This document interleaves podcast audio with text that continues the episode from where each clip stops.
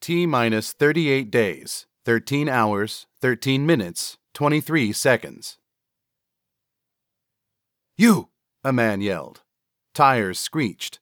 Xana didn't look. She kept her head down and feet plowing through the sand. She had traversed most of the town. She passed palm trees and women selling beads and fry bread as she made her way to the beach. She passed behind the Dutch market. She kept a brisk pace and was only minutes from the Catholic school. Car doors opened. Woman! Xana couldn't see her pursuers. The beach road was elevated and obscured by a concrete wall. She was used to being accosted, but these men weren't the usual street side loafers with nothing better to do than yell obscenities. These men had stopped their car at the sight of her. Her pace quickened. She scared a pair of stray dogs fighting over a fish carcass. Hungry gulls watched her scurry past. Woman! The man yelled again. Xana began to run, but her heavy frame slowed her down in the sand. She could hear feet slapping fast against the road. Four men poured down a concrete staircase ahead, one of several spread along the wall that connected the beach to the street. She recognized the leader. He was short, with a sagging belly and a snub nose. He wore a red striped tank top and held a crowbar in one hand. His friends were behind him. Morin, her cousin's husband. His curly black hair was disappearing up his scalp. Xana took a deep breath as the men surrounded her. Morin rammed the crowbar into Xana's gut. When she doubled, he smacked it across her head with both hands. Her skull shrieked in pain. Xana felt her ear split. She dropped to the sand. Warm blood dribbled into her ear canal, and half her world went silent. Morin pointed the hooked end of the crowbar at Xana's face. What have you done, woman? Xana felt dizzy. She kept her hand pressed tight to the side of her head. Her wild curls flapped in the ocean breeze. She looked at her attacker from under her heavy brow. Morin was a braggart and prone to outbursts, but he was only rarely violent. If she didn't fight back, if she didn't argue, he would do little more than yell. Probably. Stop! Xana's cousin Oha yelled from the steps. Morin, what are you doing? This is her fault, the man accused. So what will you do? Oha stepped in front of her husband, right in his face. She was thin, but an inch taller than her man. Her flower print dress was practical but pretty. A hard life had chiseled wrinkles into the corners of her face. And what will Mamma do when she hears you beat her to her prize? It was clear from his face that Morin hadn't considered that. He waved into the air and took a step back. Oha pushed him back farther and raised her hand to the car. Take your friends and go. The man pointed to Xana with the crowbar. You will show up tomorrow, woman. You will face the man Boraro, or we will find you and drag you to him. Oha pointed again. Go! Morin spat into the sand and waved to his friends as he turned. Find your own way home, he barked to his wife. Oha sighed over the sound of the waves. Xana sat in the sand, clutching the side of her head. Her eyes ran from the sting. She looked at her hand. Bloody. Smeared. She pressed it to her ear again. Oha frowned. Let me see. I'm fine. Xana stood. She was still unstable. Zan, I'm fine, she repeated. She started down the beach. AJ's school was just ahead and to the right. Five minutes. Five minutes, and she'd see for herself. Her first few steps swayed unbalanced. Oha walked behind her. Mama has sent the man Boraro to find you. I heard. Xana didn't stop. She kept a hand pressed to the side of her head. What did you do? She turned. I didn't do anything. She glared at her cousin. Oha was unmoved, her eyes strong. You were selling the pills you got from the clinic. Oha had never gone to school, and like many Afro Guyanese, had picked up a slight Caribbean accent. Xana threw up her hands. Raised high over her head, they seemed even larger. Oha had told her husband, and probably the rest of Fig Tree. You said you wouldn't tell, because I didn't think anyone would care. Xana started walking, her feet plowed through the sand. She needed the money. She'd already sold everything else. It's not about that. How do you know? Because it's not. Then what is it? I don't know, but it isn't. We're not talking about normal people, Zan. We're talking about Mama Enecio and her dogs. They're killers. That's not it. Then why are they look? Xana turned again. I don't know. A strong breeze from the water blew her hair free, and she held it from her face with one hand. The curls around her ear stuck to the blood. She looked out over the ocean. The sea was brown and murky. There were no skyscrapers in Guyana, no rows of ritzy resorts along the ocean. The two great arteries of the country, the Demerara and the Essequibo, poured jungle silt into the sea. The meeting of warm, dirt laden fresh water and the cold, salted ocean created a muddy, brackish grog that hugged the coast as it traveled with the current east across the country. Guyana's beaches were ugly, and with such a view, no one bothered to maintain them. Even in Georgetown, the coastal capital that housed 90% of the population, the sandy beach was a dead zone. Only a few meters across, it was a buffer between the tide and the concrete barrier, irregularly speckled in graffiti, that held back the storm water. The waves gathered bits of trash and organic debris from the jungle into small piles on the sand. Xana looked down at a jumble of dead seaweed. It clung to a plastic bottle as a mother clings to her child. I don't know, she repeated. We brought you things. Her things. Xana repeated the words in her head. She nodded. Oha was kicking her out. I'm pretty sure that idiot just dumped them into the street. Oha paused. I'm sorry. Xana trundled without a word back to the concrete staircase. When she reached the top, she saw a worn suitcase and a duffel with a broken strap lying in the middle of the road. Inside was everything Xana owned, including her only pictures of AJ, other than the one she kept in her pocket at all times. She reached in and felt for it. Still there. Oha came up behind and helped Xana pull the luggage to the curb. Not that it was in any danger. Only two cars passed, and they simply drove around as the pair pushed the bags against the wall.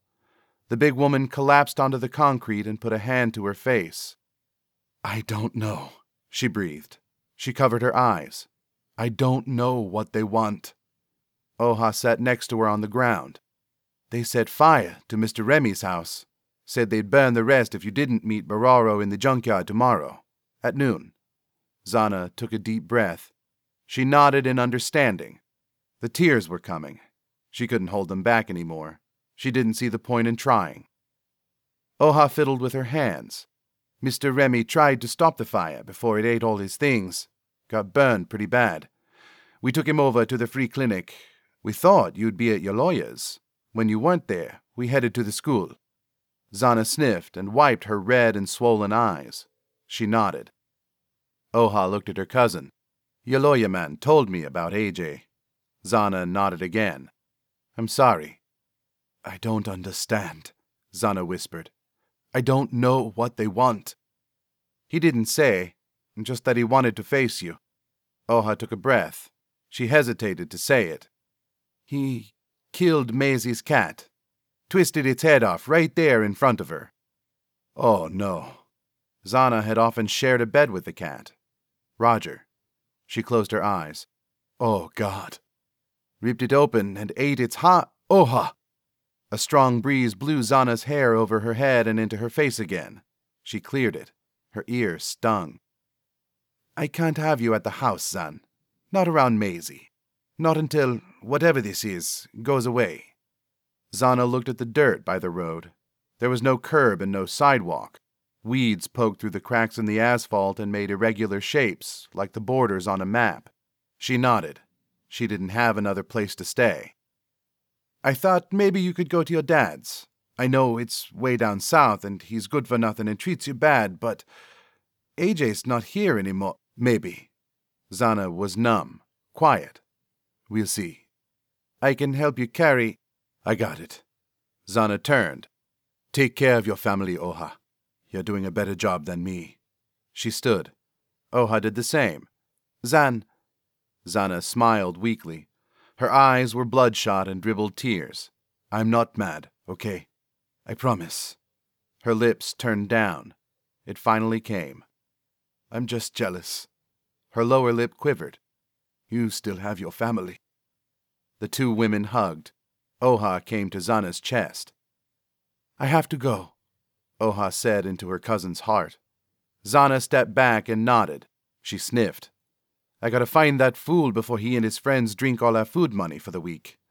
Xana wiped her nose and nodded again. You sure I can't help? I got it. Thanks. She knew Oha had her own problems.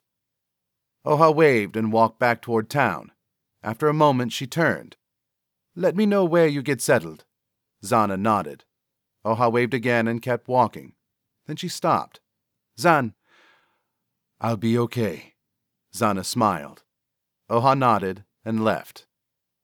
Xana watched her cousin walk down the beach road, then looked at her belongings. She sat again with a groan and leaned her back against the wall. A charred star, like the aftermath of a tiny explosion, marred the concrete near her feet. Someone had made a little fire by the side of the road, probably to cook something. She could smell stale, damp charcoal. Down the street, past the abandoned remnants of a used car lot, an old barber sat in front of his shop smoking and staring out over the ocean. His face was pockmarked with doubt and strain. The tops of the palm trees blew back and forth in the salt wind from the sea. Another car passed. Like most in Guyana, it had no air conditioning and the occupants cooled themselves with four open windows. An old bus followed with a clatter. Its once colorful paint had faded. A handful of people escaped the cramped interior by sitting on the roof a woman near the rear window held a bag of laundry. She stared with a cracked brow as the bus passed.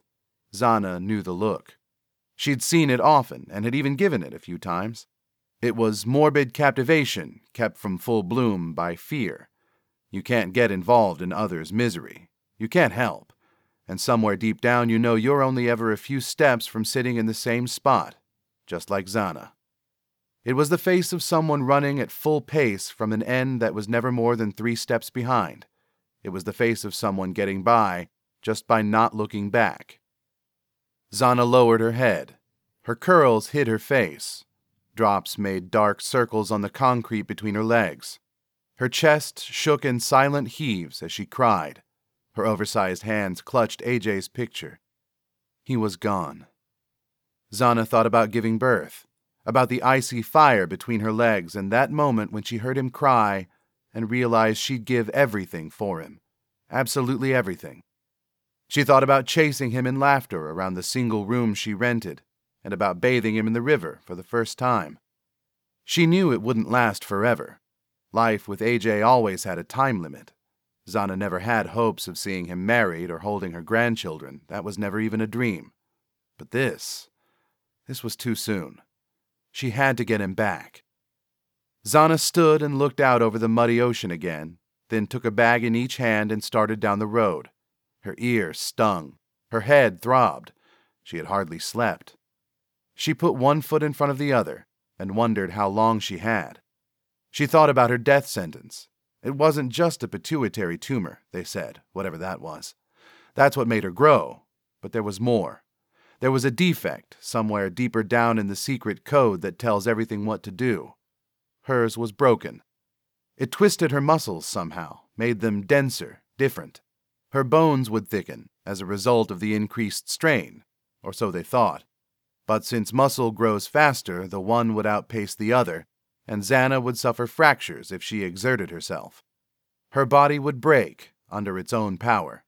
Eventually, it would grow beyond the capacity of her heart which would explode in her chest. Best not exert yourself, they said. Stay calm. Live as long as you can. It was all too much for a 22 year old to hear. Death always seemed far away. It was like America or Europe, some place she'd get to one day, but not for a long, long time. Even after the diagnosis, she worried more about her fading beauty than a choked heart. She'd gotten pregnant at the first opportunity, now she was almost 30 and the end was nearer than ever. She had never stopped growing. She knew she'd be lucky to see the end of the next decade. Xana hobbled through a grove of trees, dropped the luggage, and collapsed in the dirt under a bagasa tree. It was her hiding spot, worn free of grass from all the time she had sat without being seen and watched her son play at recess, safe behind the fence. She'd been so relieved when the McDooms said they'd keep him at the same school. Xana's school. He was always smiling. The bell rang and the children walked out in a neat single line. Sister Rosa always kept everyone on their best behavior in the hall, but when they reached the yard, the line broke and two dozen kids ran screaming. It only took a moment to see. AJ was not among them. Xana passed out.